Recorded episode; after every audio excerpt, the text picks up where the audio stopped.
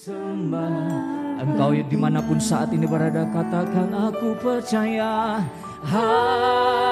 Aku percaya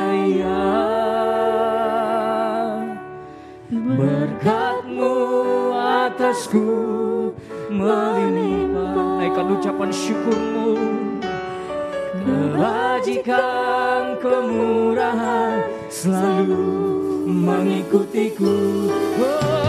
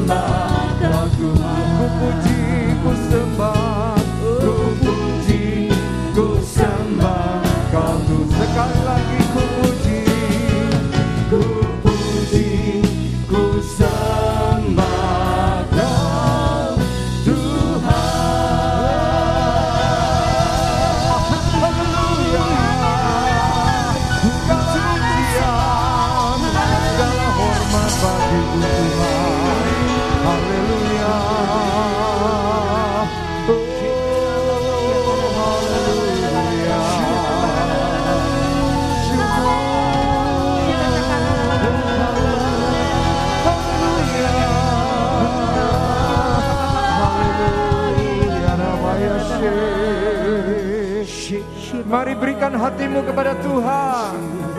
Dialah tercurah anggur yang baru, yang menyegarkan, yang memulihkan, yang memberikan kegirangan. Urapi hamba-hambamu untuk terus melanjutkan rangkaian ibadah pada hari ini. Firman yang sebentar akan disampaikan melalui hambamu Tuhan urapi supaya jemaatmu mengerti dan melakukan lawatan Allah kuasa roh kudus bekerja menjamah setiap hati. Dalam nama Tuhan Yesus amin Puji Tuhan Bapak Ibu Saudara yang dikasih oleh Tuhan di minggu kedua bulan Januari ini kita akan mempelajari firman Tuhan dengan judul Kairos masih ingat Bapak Ibu di bulan Januari eh, bulan pertama kita mempelajari firman Allah dengan subtema New Quality of Blessing. Pembaharuan berkat baik itu jasmani, rohani maupun atas jiwa kita. Minggu ini firman Allah kita pelajari dengan judul Kairos. Baik, Bapak Ibu Saudara yang dikasih oleh Tuhan, waktu dalam bahasa Yunani itu disebut dengan tiga kata yang berbeda. Dua di antaranya sering kita dengar, yaitu kronos dan kairos. Sedangkan yang ketiga adalah aion, A I O N, aion. Aion itu bicara waktu yang tidak terbatas. Waktu yang menggambarkan kekekalan. Itu aion. Sedangkan kairos itu bicara tentang saat yang tepat atau saat atau waktu yang tepat, saat atau waktu yang benar-benar pas. Itu yang disebut kairos. Oleh sebab itu, kairos itu sering diartikan sebagai kesempatan khusus atau kesempatan spesial atau momentum yang ada yang terjadi pada satu saat. Itu yang disebut kairos.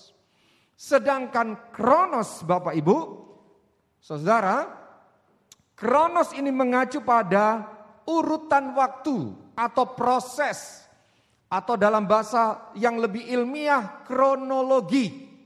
Sehingga kronologi itu sebenarnya akar katanya adalah kronos atau kronologis.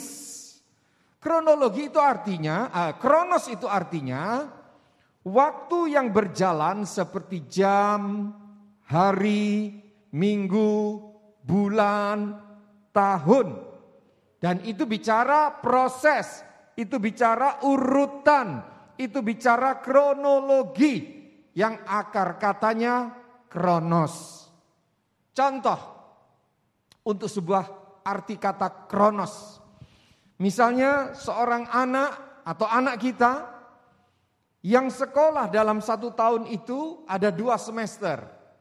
Mereka menjalani ya dari liburan uh, dari awal semester di bulan Juli sampai dengan Desember, lalu libur, lalu masuk sekolah lagi pertengahan Januari, lalu mereka mengikuti pelajaran, lalu ulangan umum di bulan April atau Mei, lalu kenaikan kelas.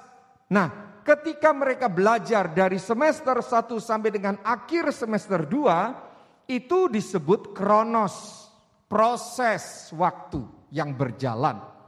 Nah, sedangkan kairos adalah ketika mereka dinyatakan naik kelas, sudah selesai di kelas tertentu yang mereka jalani selama dua semester. Kiranya penjelasan ini menjadi saudara pahami bahwa ada kata aion itu bicara waktu yang tak terbatas, bicara tentang kekekalan, sedangkan kairos itu bicara tentang kesempatan tertentu, bicara tentang momentum, bicara tentang saat yang tepat, saat yang persis, saat yang benar-benar pas. Sedangkan kronos itu bicara urutan waktu dari hari, minggu, jam, uh, hari, jam, hari, ya, jam, hari, minggu, bulan dan seterusnya. Dan saya sudah memberikan contoh bagaimana kita memahami kronos yang adalah proses dengan waktu tertentu terjadi sesuatu atau kesempatan yang namanya kairos. Mari kita pelajari lebih dalam ya. Kairos apa yang Tuhan lakukan kepada umat Israel dalam menyatakan kedaulatannya berada dalam kronos dan kairos. Kita akan pelajari bagaimana Tuhan menyatakan dirinya dalam kronos maupun kairos yang berkaitan dengan Pemulihan yang Tuhan janjikan, baik itu berupa pemulihan berkat jasmani maupun pemulihan berkat rohani yang di dalamnya ada unsur kairos dan kronos.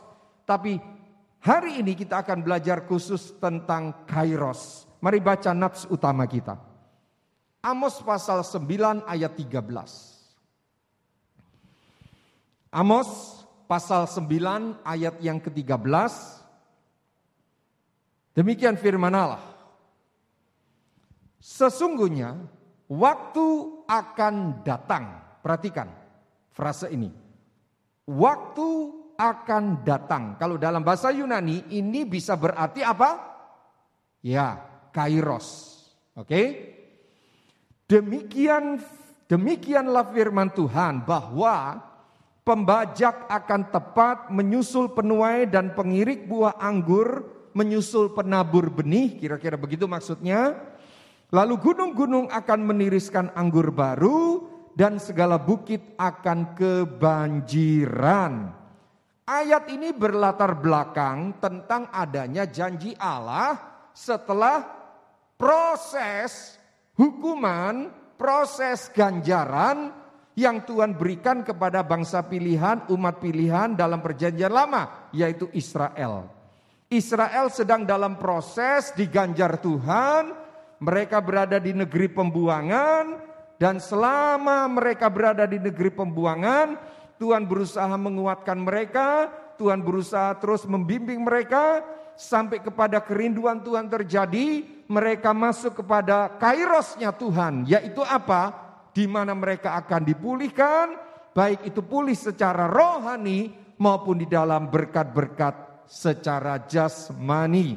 Bapak Ibu Saudara, baik Amos maupun ayat utama kita sebagai ayat tema di gereja kita yaitu Yoel. Ayat tema kita Yoel 3 ayat 18. Tadi kita membaca nats utama dari Amos. Amos maupun Yoel, Bapak Ibu, ya, hendak menyatakan hal yang serupa, hendak menyatakan hal yang sama. Saya ingin mengajak saudara membuka Yoel pasal 3 ayat 18. Yoel pasal 3 ayat 18. Perhatikan ayat ini, ini ayat tema kita. Pada waktu itu akan terjadi bahwa gunung-gunung akan meniriskan anggur baru, bukit-bukit akan mengalirkan susu, dan segala sungai Yehuda akan mengalirkan air, mata air akan terbit dari rumah Tuhan dan akan membasahi lembah Sitim. Jadi di dalam Yoel 3 ayat 18 itu ada janji tentang anggur baru yang akan meniris ya dari gunung-gunung yang telah direncanakan Tuhan pada kairosnya Tuhan itu menjadi berkat yang melimpah. Nah ini juga sama di Yoel 3 ayat 18 dengan Amos ayat utama yang tadi kita baca. Nah baik Amos maupun Yoel hendak menyatakan apa Bapak Ibu? Yang pertama Amos maupun Yoel hendak menyatakan bahwa Sekalipun Allah itu memang harus tegas terhadap dosa, ya, dia tidak bisa kompromi dengan dosa, dia harus menghukum setiap orang yang berbuat dosa, namun dia juga penuh kasih. Dia tidak menghancurkan dan membuang, tetapi dia memproses, membentuk ulang, sehingga Tuhan berjanji setelah proses, setelah kronos, Tuhan berjanji akan ada pemulihan yaitu kairos. Itu pesan yang pertama baik itu Amos maupun Yoel. Pesan yang kedua adalah bangsa Israel berjanjian lama mereka ketika firman Allah disampaikan melalui Amos maupun Yoel dan nabi-nabi kecil yang lainnya termasuk Yesaya dan Yeremia mereka sedang berada dalam satu krisis krisis moral, krisis hukum, krisis sosial, dan berbagai macam krisis termasuk krisis kerohanian yang sangat luar biasa. Itu pesan yang kedua yang Amos maupun Yoel mau sampaikan. Dan ini dikaitkan dengan akan ada kairos setelah mereka melewati masa kronos atau proses. Yang ketiga Bapak Ibu sekalian, Pesan yang hendak disampaikan oleh Amos maupun Yoel adalah di tengah-tengah situasi krisis yang membawa mereka kepada proses di mana mereka diganjar oleh Tuhan, mereka dihukum oleh Tuhan, Tuhan akan membawa mereka kembali ke negeri mereka, ke tanah perjanjian, untuk selanjutnya mereka mengalami pemulihan.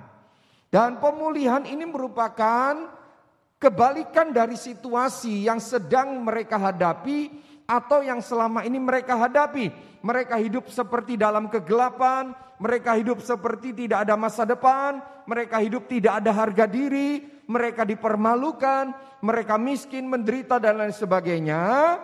Tetapi ketika datang hari yang Tuhan janjikan yaitu Kairos itu, maka keadaannya terbalik Bapak Ibu. Keadaannya sangat terbalik.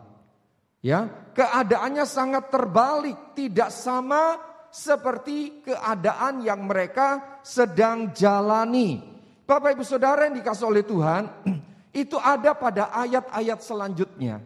Bahwa Tuhan akan memulihkan pertanian, Tuhan akan memulihkan tanah ladang mereka, Tuhan akan memulihkan hasil panen mereka, Tuhan akan memulihkan situasi kota mereka, Tuhan akan memulihkan kerajaan mereka, Tuhan akan memulihkan kondisi benteng tempat mereka bertahan, melindungi diri, dan janji-janji yang menggantikan kehancuran hidup mereka, itu akan digantikan dengan pembaharuan, dengan pemulihan, dan itu Tuhan janjikan akan terjadi. Nah, ketika kita bicara akan terjadi pada bangsa Israel, maka ketika itu terjadi, maka itulah yang disebut kairosnya Tuhan memulihkan bangsa Israel.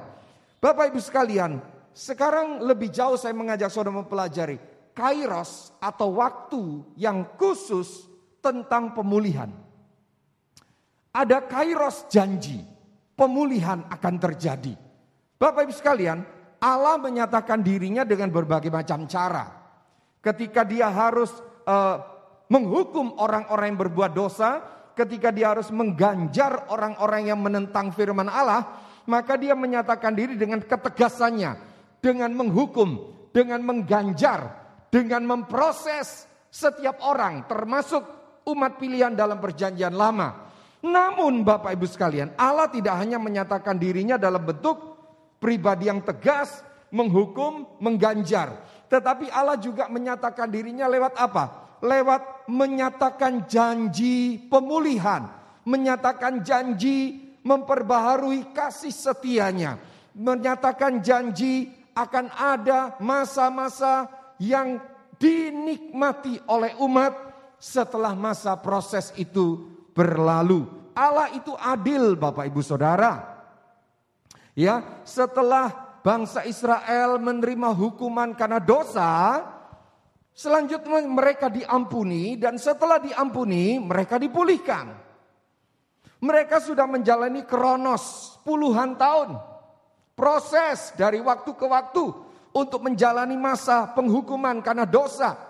Tetapi dalam kronos yang sudah dilewati dan sedang dilewati oleh bangsa Israel ini, Tuhan berjanji akan ada kairos, Itulah yang disebut janji pemulihan.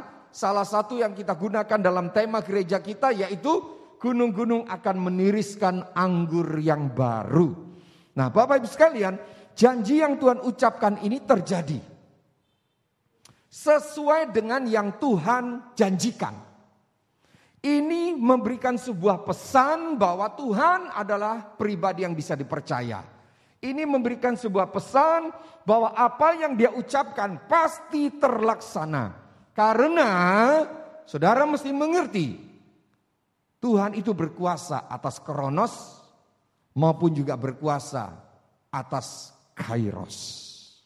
Nah Bapak Ibu sekalian dalam rangkaian ayat dalam kitab Amos maupun Yoel terdapat janji-janji Allah. Salah satunya adalah berupa pemulihan rohani dan pemulihan jasmani. Bapak Ibu sekalian, di antaranya adalah Tuhan akan mengat, Tuhan menyatakan bahwa akan ada kairos yang membuat tanah-tanah Israel menjadi tanah yang subur. Dan pada kairos itu tuayan akan melimpah. Apa yang ditanam akan menghasilkan panen yang banyak, panen yang melimpah. Itu janji Tuhan dan terjadi dan ketika terjadi itulah yang disebut kairos. Mari baca Amos 9 ayat 13 tadi. Amos 9 ayat 13 ayat nats utama kita tadi, saya akan bacakan ulang nanti saya akan bacakan ayat yang sama dengan versi Indonesia sehari-hari atau bahasa Indonesia mudah dibaca, mudah dimengerti, yang disederhanakan. Saya bacakan dulu terjemahan baru. Nats utama kita tadi.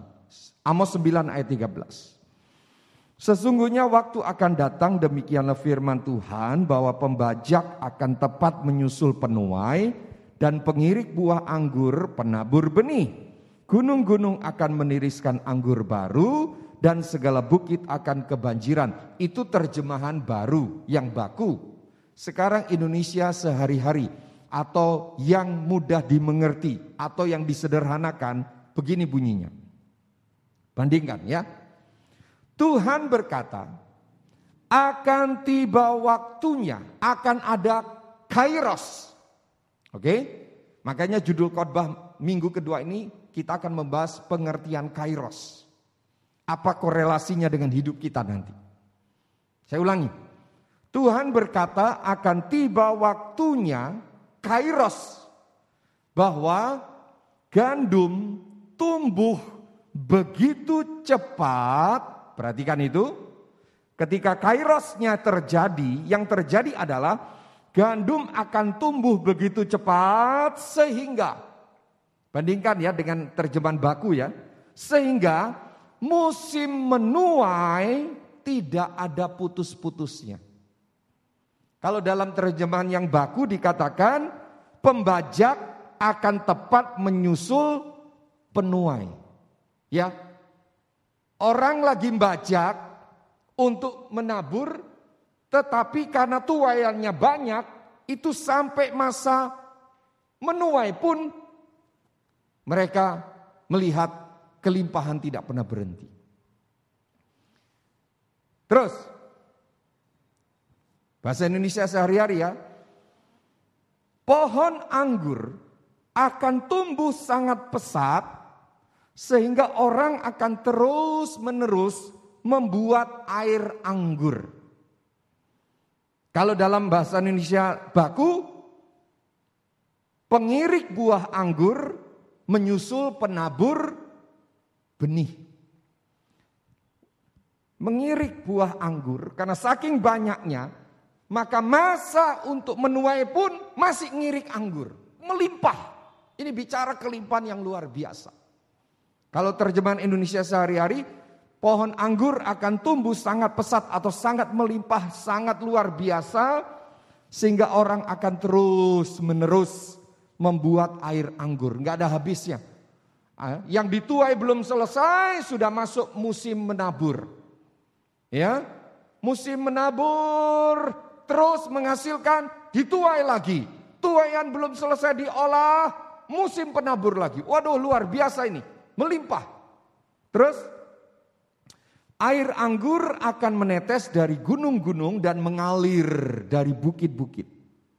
Menetes, mengalir, meniris. Bukan ambior, bukan apa ambior itu. Bukan tumpah sekali, tapi terus menerus mengalir. Ya ini luar biasa Bapak Ibu sekalian. Ini bicara tentang musim tanam dan musim panen susul menyusul. Membuat bangsa Israel kebanjiran berkat. Kebanjiran tuayan. Tidak ada masa menganggur, tidak ada masa kekosongan kebutuhan. Terus nyambung, sambung menyambung. Saudara kalau ini diartikan hanya dalam arti rohani, saya setuju, tetapi bukan hanya arti rohani. Ini benar-benar arti jasmani. Ini benar-benar tuayan anggur. Ini bukan bicara tentang oh rohaninya. Iya itu bicara itu, tapi bukan hanya bicara rohani. Tuhan bicara jasmani juga. Jadi kalau tahun ini Tuhan bicara tentang 2021 the year of new wine, tahun pembaharuan, ini bukan cuma bicara rohani. Ini juga bicara hal-hal jasmani. Yang percaya katakan amin. Sambut berkat Tuhan. Terus, tadi dikatakan pohon anggur akan tumbuh sangat pesat sehingga orang akan terus menerus membuat air anggur. Ini bicara apa? Mereka tidak akan pernah kekurangan lagi. Mereka nggak pernah mikir, mereka nggak pernah lagi khawatir. Kenapa? Karena, karena sudah selalu tersedia apa yang menjadi kebutuhan. Lalu frase berikutnya, air anggur akan menetes dari gunung-gunung, dan mengalir dari bukit-bukit. Ini bicara tentang berkat hasil panen terus ada. Tidak pernah berhenti bagaikan air yang meniris, anggur yang meniris, bukit-bukit mengalirkan air anggur. Ini bicara tentang panen yang tiada pernah berhenti. Nah, Bapak Ibu sekalian, jadi ketika Tuhan bicara tentang pemulihan, Tuhan yang pertama bicara tentang pemulihan tanah, hasil ladang, tuayan yang luar biasa, sambung menyambung, sehingga membuat umat Israel tidak kekurangan, tapi sebaliknya berkelimpahan. Sebuah keadaan yang sangat bertentangan ketika kairos itu terjadi, apa yang Tuhan janjikan itu datang namanya kairos, maka keadaan bertolak belakang ketika mereka belum mengalami kairos pemulihan dari Tuhan. Yang kedua, Tuhan akan memulihkan juga umatnya secara kerohanian. Mari perhatikan ayat 14. Dalam bahasa Indonesia yang mudah dimengerti, bahasa Indonesia yang disederhanakan, Amos 9 ayat 14 demikian bunyinya. Aku akan menjadikan umatku Israel makmur kembali. Perhatikan dengan terjemahan baku. Ya. Kalau terjemahan baku berkata aku akan memulihkan kembali umatku Israel, tapi bahasa Indonesia masa kini aku akan menjadikan umatku Israel makmur kembali. Mereka akan membangun lagi kota-kota mereka yang telah runtuh, lalu mereka akan tinggal di sana mereka akan menanami kebun-kebun anggur dan minum anggur, mereka akan bercocok tanam dan makan hasilnya. Apa artinya? Artinya mereka akan dipulihkan oleh Tuhan bukan hanya hasil ladang panen yang melimpah, tapi mereka akan membangun kembali kota mereka. Mereka akan mengalami sejahtera yang daripada Tuhan, mereka akan hidup dalam keadaan tentram, mereka akan hidup dalam keadaan uh, nyaman, mereka akan hidup dalam keadaan makmur. Dan ujungnya adalah mereka bersyukur kepada Tuhan, takut akan Tuhan dan menjadi umat yang menyembah Tuhan dalam kebenaran. Jadi ada pemulihan apa Bapak Ibu? Jasmani, ada pemulihan secara jiwa, ketentraman, damai, sukacita dan akan ada pemulihan rohani. Sekarang kairos Allah Kairos Tuhan buat saya dan saudara itu seperti apa? Kairos Tuhan bagi kita di tahun pembaharuan ini seperti apa? Bapak Ibu sekalian, kita juga mengalami yang namanya anggur baru.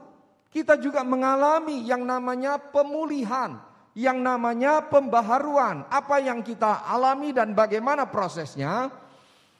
Setelah kita mempercayai bahwa Tuhan Yesus adalah Tuhan atas hidup kita, juru selamat atas hidup kita yang menanggung dosa kita, maka kita beroleh pengampunan dan beroleh pemulihan. Pemulihan dalam segala aspek. Pemulihan dalam segala aspek. Tuhan tidak hanya memulihkan hati kita, Tuhan juga ingin memulihkan tubuh jasmani kita, Tuhan juga ingin memulihkan jiwa kita. Kita hidup dalam anugerah Allah secara utuh. Kita hidup dalam anugerah Allah secara holistik. Dan ketika kita dipulihkan oleh karena iman kepada Yesus Kristus, maka pemulihan itu pemulihan yang berkualitas, bukan pemulihan yang setengah-setengah. Hubungan kita dengan Tuhan dipulihkan, ya, jiwa kita dipulihkan dan jasmani kita pun dipulihkan. Itu janji Tuhan dan itu kairosnya bagi kita. Tetapi Bapak Ibu sekalian, ketika kita mengalami proses di mana kita sedang berjuang, kita sedang uh, berupaya menuju kepada apa yang Tuhan janjikan, maka saudara jangan lupa, saudara sedang dalam proses kronos. Ingat, dalam proses atau kronos akan ada kairos. Terutama kairos yang paling penting dalam hidup kita adalah saat kita menerima Yesus sebagai Tuhan dan Juru Selamat. itu kairos yang paling penting dalam hidup kita.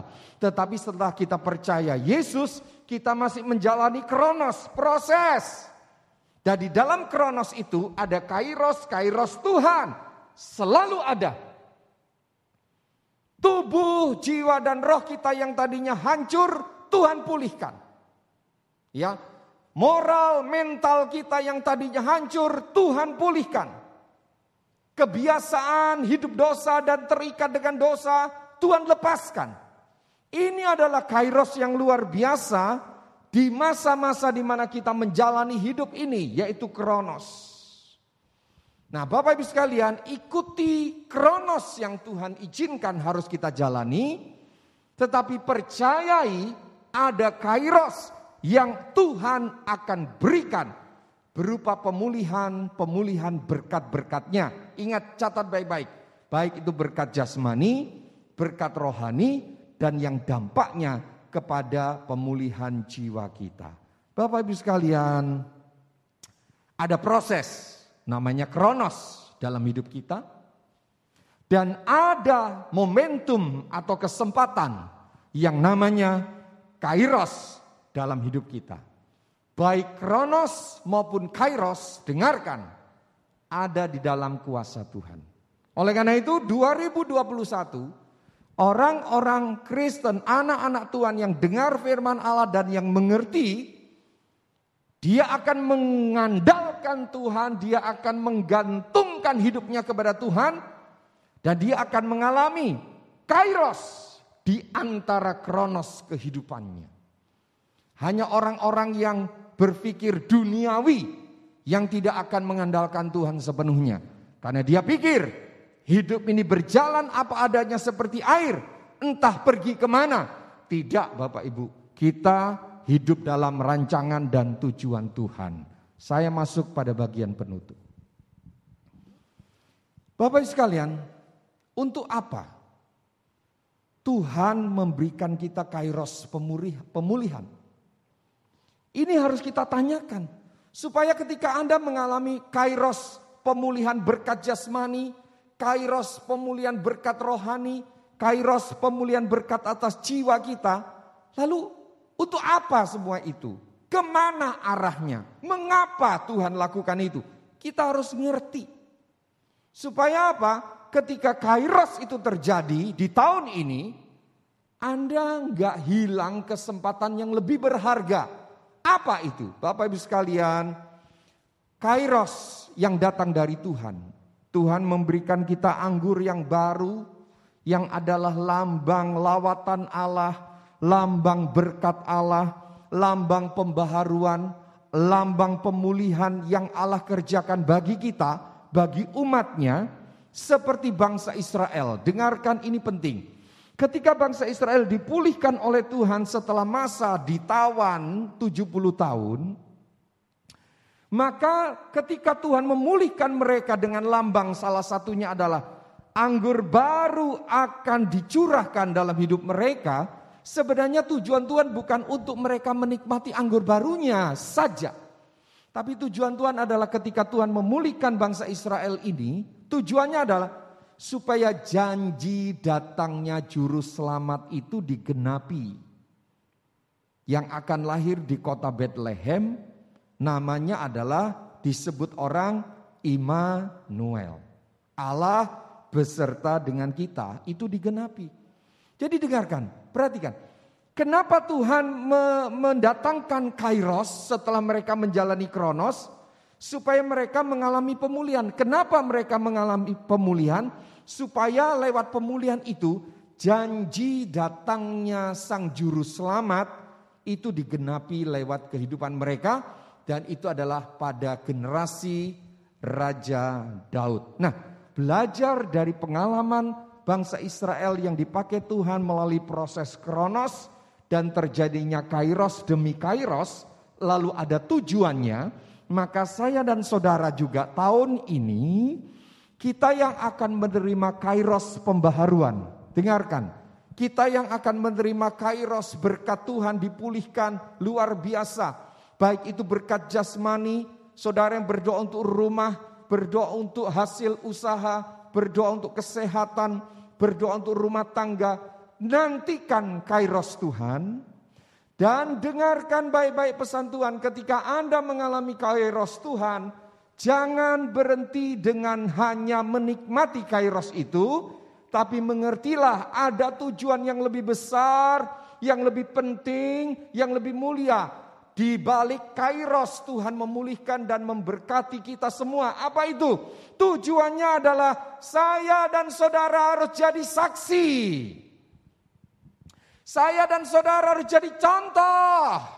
Saya dan saudara harus membawa banyak jiwa kepada Tuhan.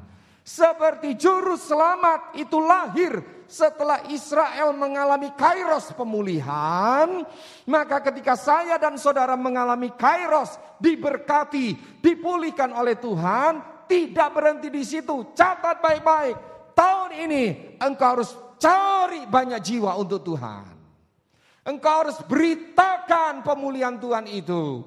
Dan engkau harus bawa mereka kepada Yesus Kristus yang adalah juru selamat pemulih setiap orang.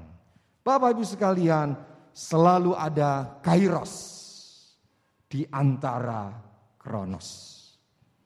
Jangan bimbang. Jangan bimbang. Kecuali beberapa orang sudah menjadi buta dan tuli. Bahkan mati rohani. Mereka tidak akan pernah mengerti apa itu kronos dari Tuhan. Dan apa itu terlebih kairos dari Tuhan. Sediakan kantong yang baru, buang kantong anggur yang lama, siapkan kantong anggur yang baru, benahi kehidupan kita. Tuhan sedang mempersiapkan pencurahan anggur yang baru atas kita semua. Mari Bapak Ibu sekalian, arahkan hati kita pada hari ini supaya kita sungguh-sungguh menerima kairos Tuhan. Kita akan menaikkan satu lagu pujian sambil kita membawa hati kita pada sebuah perenungan firman Tuhan dan berkata, "Ya Tuhan, saya mau, ya Tuhan, saya rindu, ya Tuhan, saya membutuhkan lawatanmu lebih lagi supaya lewat hidup saya saya menjadi saksimu, membawa jiwa-jiwa kepada Kristus." Naikkan pujian kami telah mendengar perbuatanmu yang dahsyat di masa lalu. Dan biarlah ini menjadi doa kita supaya Tuhan menyatakan lagi seperti yang dahulu. Kami telah mendengar perbuatanmu dahsyat di masa lalu. Kami telah mendengar dan kemasyuranmu ya Tuhan Nyatakanlah lagi seperti dahulu Seperti dahulu perbuatanmu yang ajaib Perbuatanmu yang ajaib sehingga dunia tahu. Mari serukan, mari serukan menjadi doa dan passion kita, gairah kita. Kami nantikan